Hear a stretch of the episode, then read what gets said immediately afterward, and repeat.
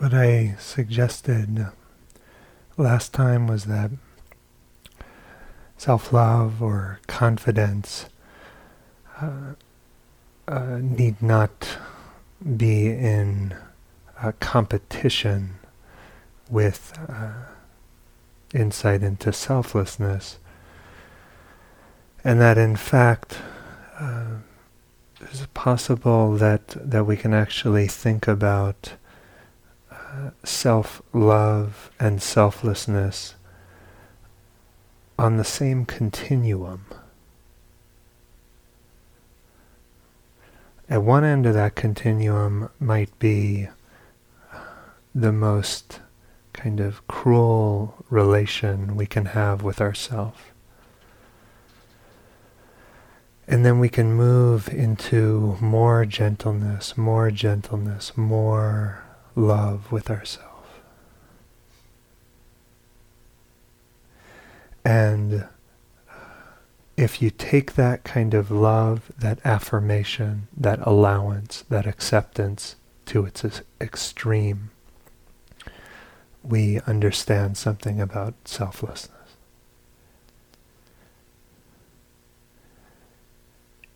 In both love and anatta, not self, what we're learning to do is not pick up the self as an object to be judged.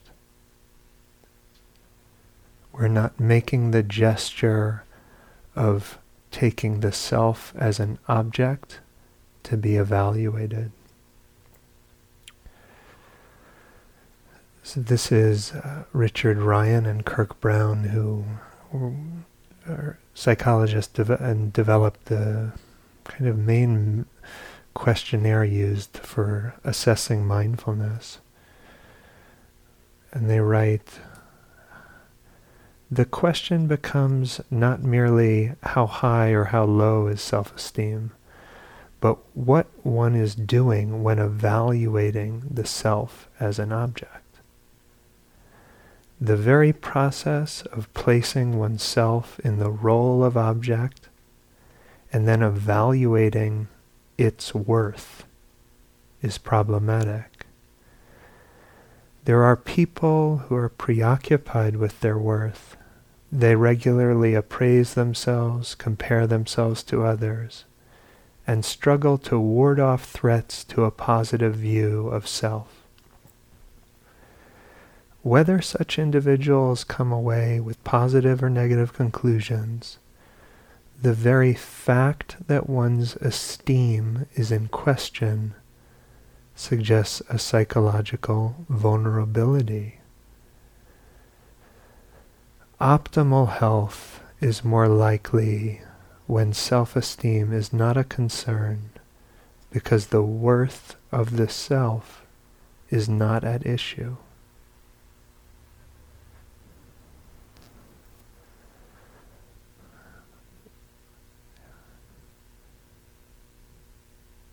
Maybe you've seen how much we pick up the self as an object to be evaluated.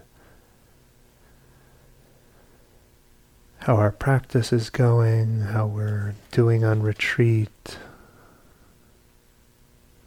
how much we understand, how much we've gained, what progress we've made.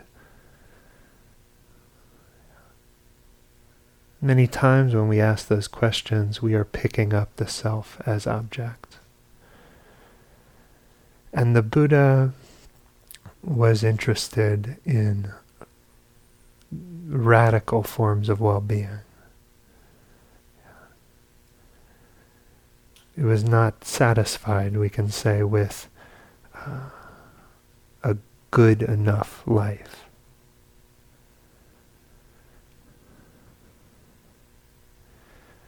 And so there is uh, beauty and so much value, so much importance in developing confidence, self-love, um, and even the well-adjusted self carries a burden of dukkha. even the well-adjusted self carries a burden of dukkha. This is Bhikkhu Bodhi. Our benighted attempts to achieve security are or- oriented around the standpoint of self. We assume that we possess a solid core of individual being, an inherently existent ego, and thus our varied plans and projects take shape as so many maneuvers to ward off threats to the self and promote its dominance in the overall scheme of things. The Buddha turns this whole point of view on its head by pointing out that anxiety is the dark twin of ego. He declares that all attempts to secure the interests of ego necessarily arise out of clinging and that the very act of clinging paves the way for our downfall when the object to which we hold perishes, as it must by its very nature. The Buddha maintains that the way to true security lies precisely in the abolition of clinging. Now, we want to the mind picks these concepts up and it tends to devolve into a kind of philosophical dialogue with ourselves. And uh, there's there are very clear kind of warnings in the suttas that's to suggest like um, don't don't turn this into another view. Don't uh, try to um, don't pick up not self as another position. So Thanissaro Bhikkhu says, uh, even in his most thoroughgoing teachings about not self, the Buddha never recommends replacing the assumption that there is a self with the assumption that there is no self. Instead, he goes only so far as to point out the drawbacks of various ways of conceiving the self and then to recommend dropping them.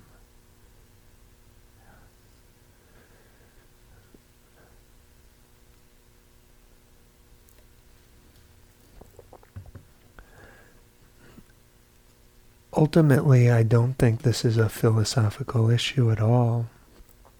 It's an issue, uh, it's a matter of what's here now. And so we don't need to actually get into the thicket of metaphysical questions uh, because they they don't seem to be what liberates. Instead, we focus on on what's here already and we can say that um, egoic life, living on the basis of a fixed, fixated notion of who we are, is very precarious.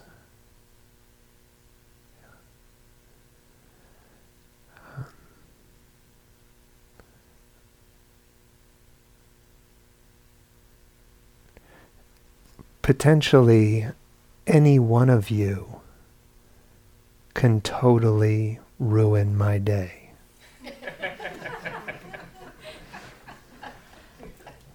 yeah. I'm not blaming you. I'm okay. But potentially any one of you are actually a threat. I was giving this um, I was giving this uh, a lecture at an academic conference, and the lecture was about um, mental health and mindfulness. And uh, in the first row, there was a woman who was uh, just moved to tears, you know, and uh, you know maybe sensing sensing the dharma, and she was just so taken back by it and was just giving me like undivided attention. And in the back row was a gentleman who was so deep into sleep that that his mouth was like totally open and kind of I don't know if he was drooling, but it was in that realm. Yeah. You know? And if I live for her, I die with him. Yeah. And this is the drama of egoic life. Live by the ego, die by the ego. Now, there's something very endearing to me about all the machinations of self. Something very um, kind of sweet and and the way I I th- it's it's not something to be hated though I think of it a little bit as like um, uh, like show and tell in fifth grade you know and you like bring in your favorite rock or whatever it might be and you show the class and you kind of like say like look Look at this. Look at this thing. Look at me. Yeah? It's very innocent, actually. And of course, we're trying in identifying as this, as that, as not this, not that. We're trying to secure a kind of well being and security but um, you know we can only um, we can only look good on paper.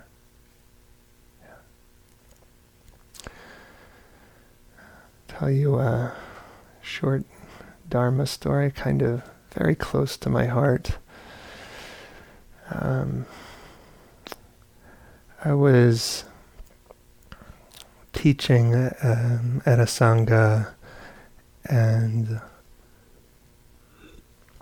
out in the, the East Bay area, and um, at this sangha they they read your read your bio, as sometimes IMC does, before a teaching, and so my bio was being read, and Dr. Brensilver. Uh, did, studied here, trained there, you know. And uh, that guy sounded pretty good. you know, it sounded sounded like he had his shit together. It was, it was nice, you know, it was fine. It feels kind of funny, but it was like, okay, sweet. But um, on this particular day, I had managed to uh, show up to teach a mindfulness class with my zipper down.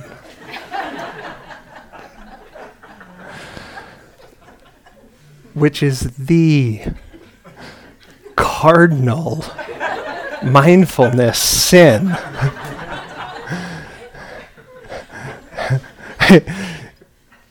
you can't do worse showing up to teach mindfulness with your zipper down.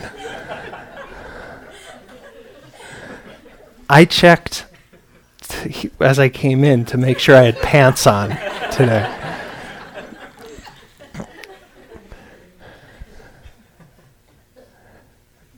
So it's like we want to be like that bio,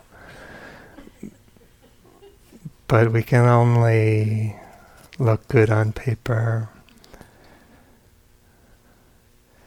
Now, usually, um, selflessness is described as a kind of mystical insight. And anytime you hear teachers say things like uh, that don't make any sense, uh, I, I think last night I said the only noise that sound makes is love.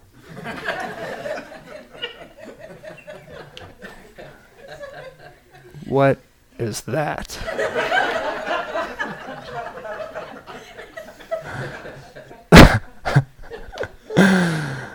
um, when you hear stuff like that, they're usually talking about, they're actually pointing to some mystical insight, a state of state of awareness that's that not just non-ordinary. But in a lot of the suttas, the teachings on not self are not pointing to uh, mystical insight. They're actually more like a tool for letting go, more like a way of seeing experience that helps us let go.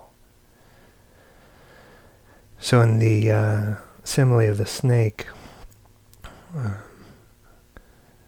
goes, uh, What do you think, monks? Is uh, corporeality, bodily form, uh, permanent or impermanent? Impermanent, Lord Buddha. And what is impermanent? Is it painful or pleasant? Painful. What is impermanent, painful, and subject to change is it fit to be considered thus? This is mine, this I am, this is myself. Certainly not, Buddha. Seeing this, monks, the well instructed noble disciple becomes disenchanted with corporeality, becomes disenchanted with feeling, perception, mental formations, consciousness, the five aggregates, becomes disenchanted with the five aggregates. Uh, through being disenchanted, passion fades away. Her or her his passion having faded, she is freed. In her who is freed, there is the knowledge of freedom. And so here we see something that's um, quite ordinary in a way, that we're actually learning to uh, see th- in this, these interrelated characteristics, dukkha, anicca, anatta, as a way of letting go more deeply.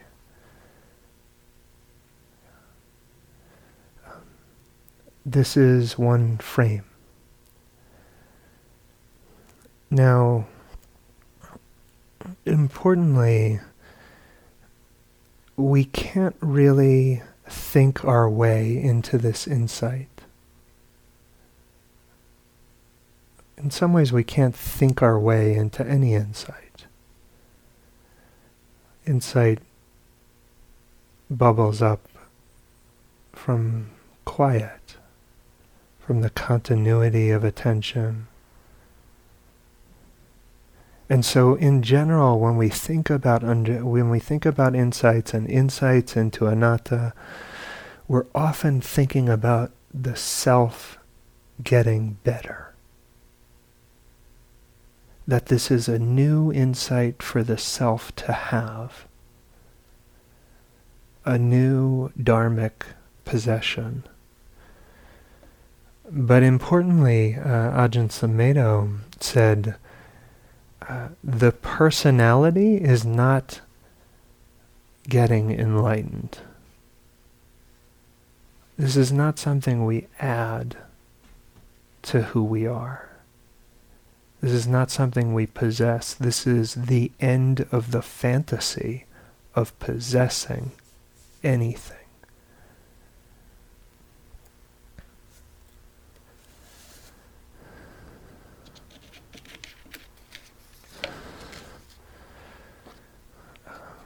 Now, the mechanisms of ego are quite subtle and ego sort of wants to take credit for everything good. And so, even when the insight does arise, it's often kind of the ego r- crystallizes around it, takes possession of the insight. And it becomes, the insight becomes a kind of memory. And what you get is a self that thinks it's special.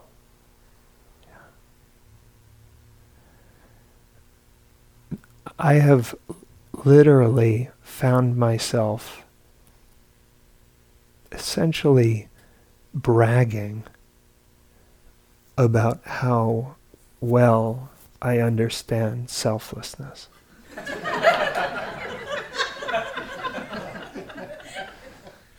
that is sick. I am a sick person. yeah? No, it's just like the forces of I amness rally around anything. Yeah?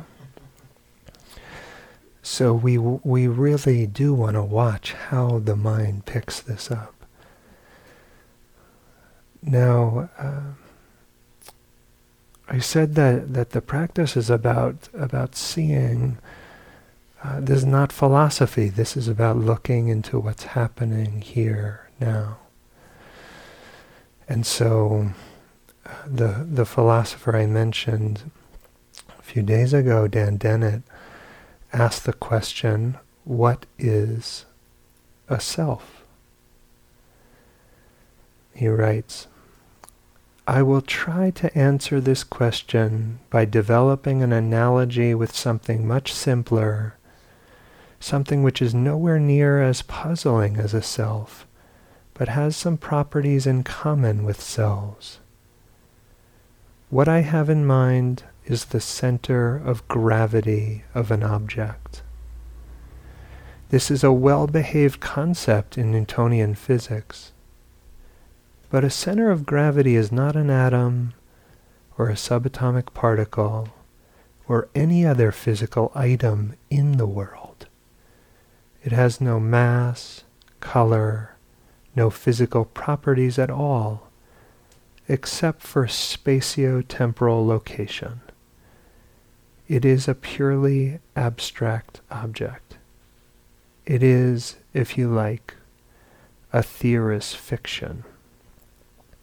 But it is a fiction that has nicely defined, well delineated, and well behaved role within physics.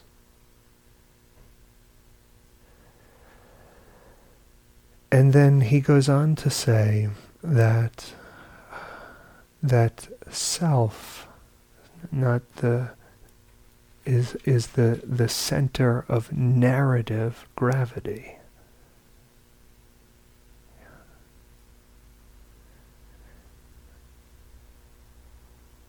We're sure it's in there. But we have to look. Now, part of what you're hearing here is um,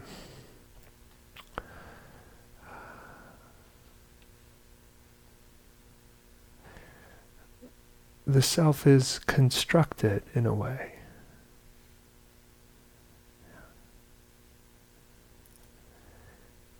Andy Olendzki says uh, grasping is not something done by the self, rather, the self is something done by grasping.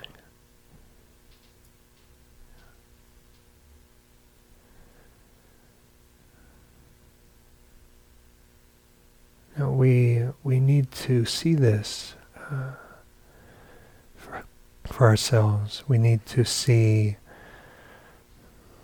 what is at the center of narrative gravity. Is there something there?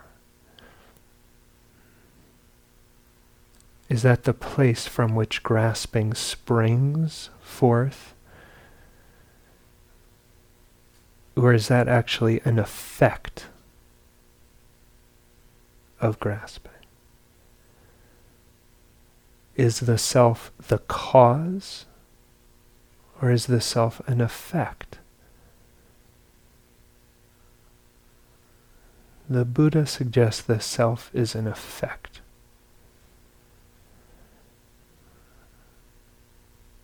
Dennett puts it uh, like this Our tales are spun, but for the most part, we don't spin them, they spin us.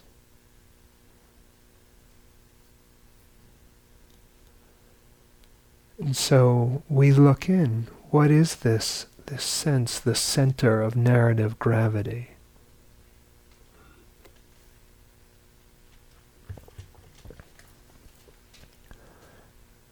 How do we actually experience that? Where, where does it feel like self resides? We have the impression that it's, it's somewhere. There's something that needs our protection.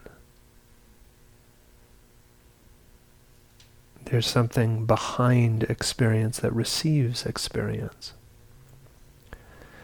And so we have the sense that uh, there's like the the Matthew inside Matthew. And oh yeah, this is just my arm. This is just my, my chest, and these are just, this is just seeing. But somewhere at that center point of narrative gravity, I live.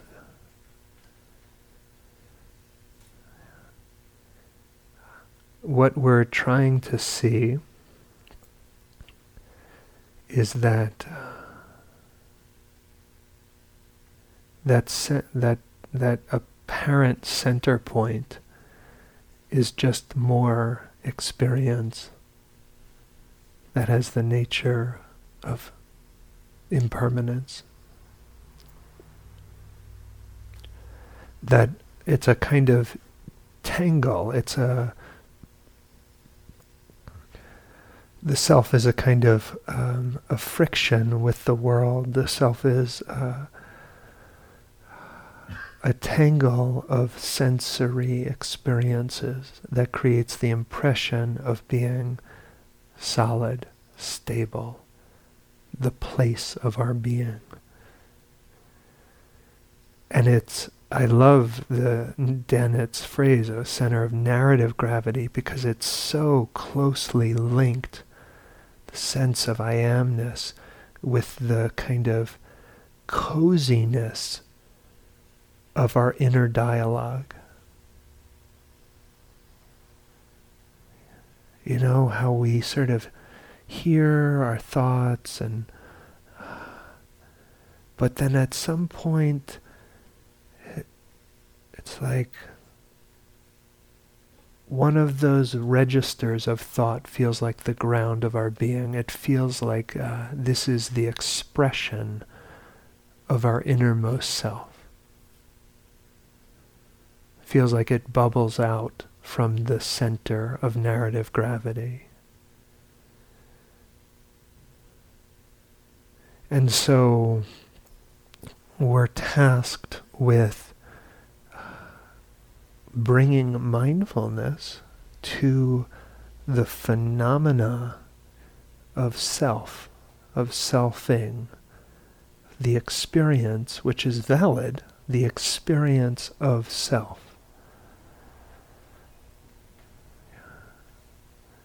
We have to get quiet. We have to start to get quiet enough that the array of appearances become less compelling, don't become less seductive, become more still. And then we can start to start to sense that that self is made of the same stuff as everything else.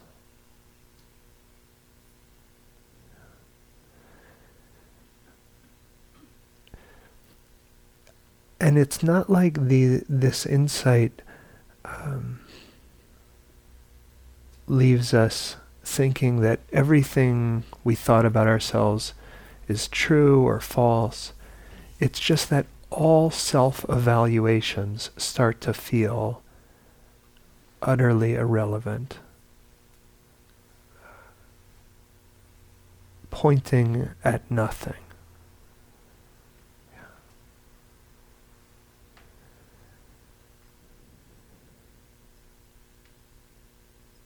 Nisargadatta says, To say I know myself is a contradiction in terms.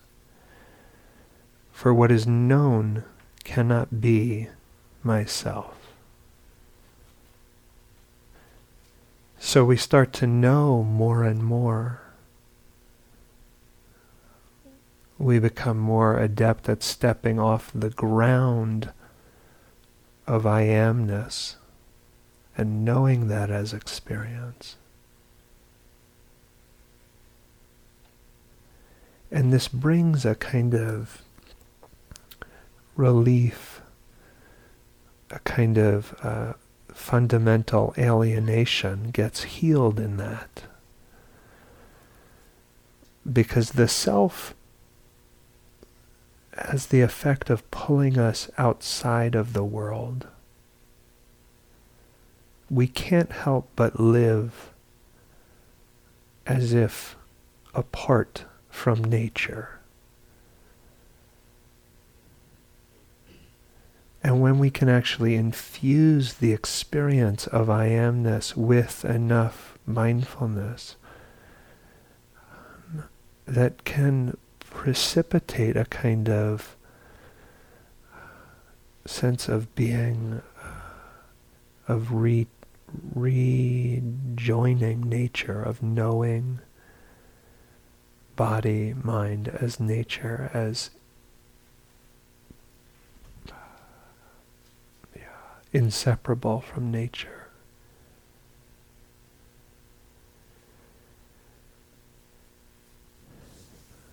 Um, and from from that from that viewpoint, from that sense of a kind of centerlessness of our being, um, the kind of attractions of the world, the possibilities for the world doesn't ha- the world becomes so much less threatening. And the sense of having to guard, to stand guard at the gates of self. That totally relaxes. And we kind of can't believe how much energy was invested in manicuring the self for others and even for our for ourself.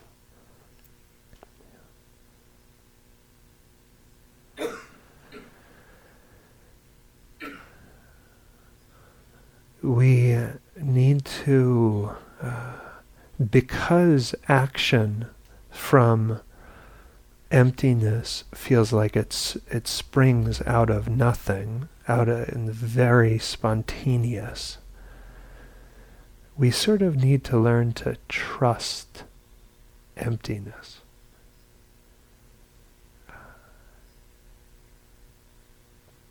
Anything feels possible from that silence.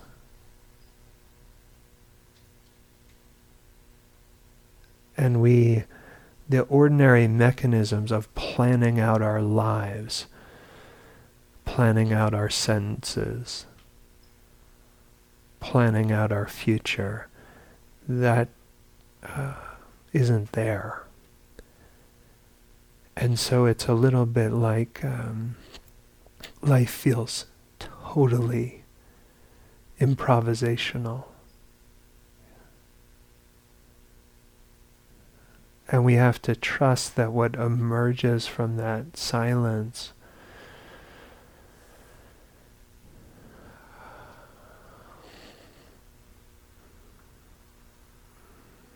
will be wholesome. Now, the doorway into this insight is usually, the way it's talked about in the Vipassana world, is usually through the understanding of what Nikki talked about, anicca. That we're actually seeing the arising and passing of everything we might call self. And we see um, change at such a momentary level that the um, insubstantiality of me-ness is very apparent. So a, anicca is usually the doorway, and there is, you will notice as you settle more and more deeply, anicca has a kind of undertow. Has a kind of undertow and it wants to to pull you and everything you know into its flow. But this is one gateway, and there are others.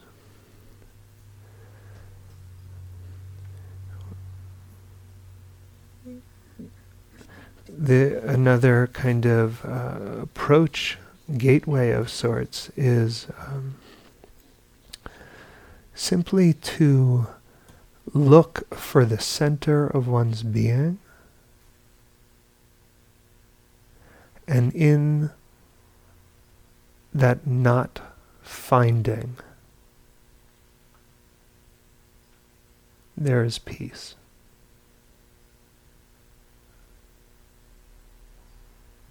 that not finding may be very fleeting. But in the not finding, there is peace.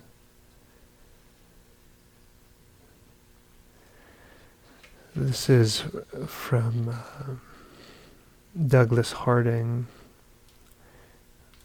who, uh, this is from when he was 33 and who kind of wandering in the Himalayas and spiritual seeker, and he he describes a kind of very precipitous collapse of ordinary self-conception. So he says, uh, what actually happened was something absurdly simple and unspectacular. I stopped thinking a peculiar quiet, an odd kind of alert, alert limpness or numbness came over me. Reason and imagination and all mental chatter died down. I forgot who and what I was, my name, manhood, animalhood, all that could be called mine. It was as if I had been born that instant, brand new, mindless, innocent of memory. There existed only the now, the present moment, and what was clearly given in it. To look was enough. And what I found was khaki trouser legs terminating downwards in a pair of brown shoes, khaki sleeves terminating sideways in a pair of pink hands, and a khaki shirt front terminating upwards in absolutely nothing whatever. Certainly not a head. It took me no time at all to notice this nothing, this hole where a head should have been, which was no ordinary vacancy, no mere nothing. On the contrary, it was very much occupied it was a vast emptiness, vastly filled, a nothing that found room for everything. Room for grass, trees, distant hills, and far above them snow peaks like a row of angular clouds riding the blue sky. I had lost a head and gained a world. It was the revelation at long last of the perfectly obvious. It was a lucid moment in a confused life history. It was naked, uncritical attention to which had all along been staring me in the face, my utter facelessness. There arose no questions, no reference beyond the experience itself, but only peace and a quiet joy and the sensation of having dropped an intolerable burden.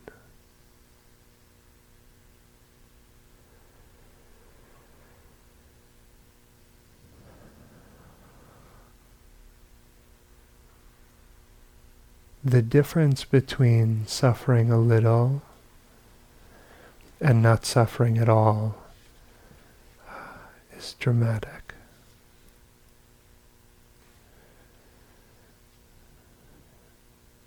And uh,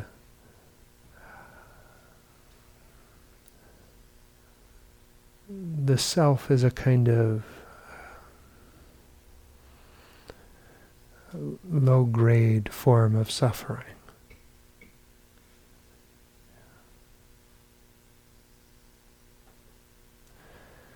Now,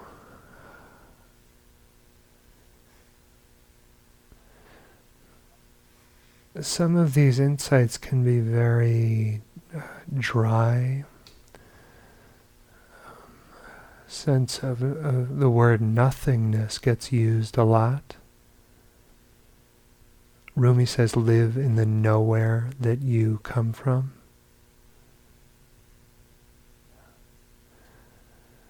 But uh, I, I think there are some strong connections between this insight into selflessness, the centerlessness of being, and love.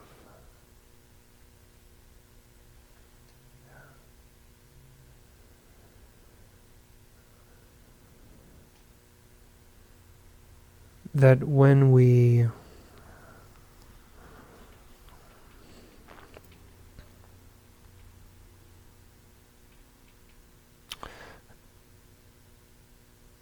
you, you, as Harding said, you are not your face.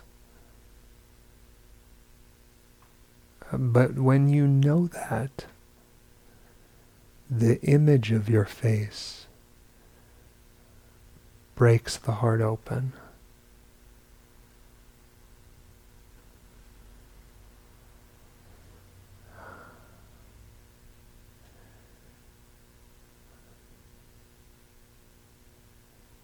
See, from this perspective, the insight into selflessness is the kind of absence of clinging.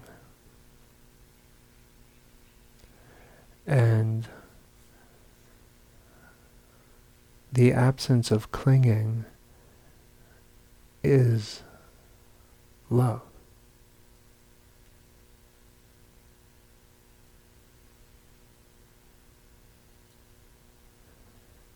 What else can arise from the cessation of greed and aversion? how else might one meet the world when freed of those forces?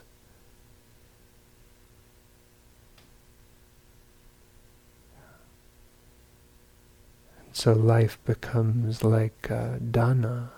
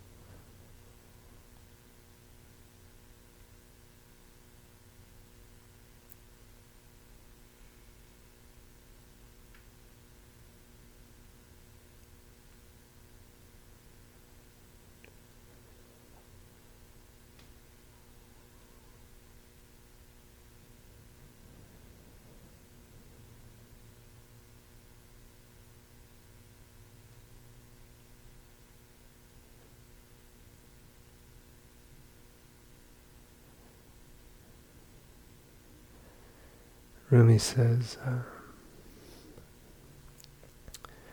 if you come to pay your respects, even my gravestone will invite you to dance. So don't come without your drum.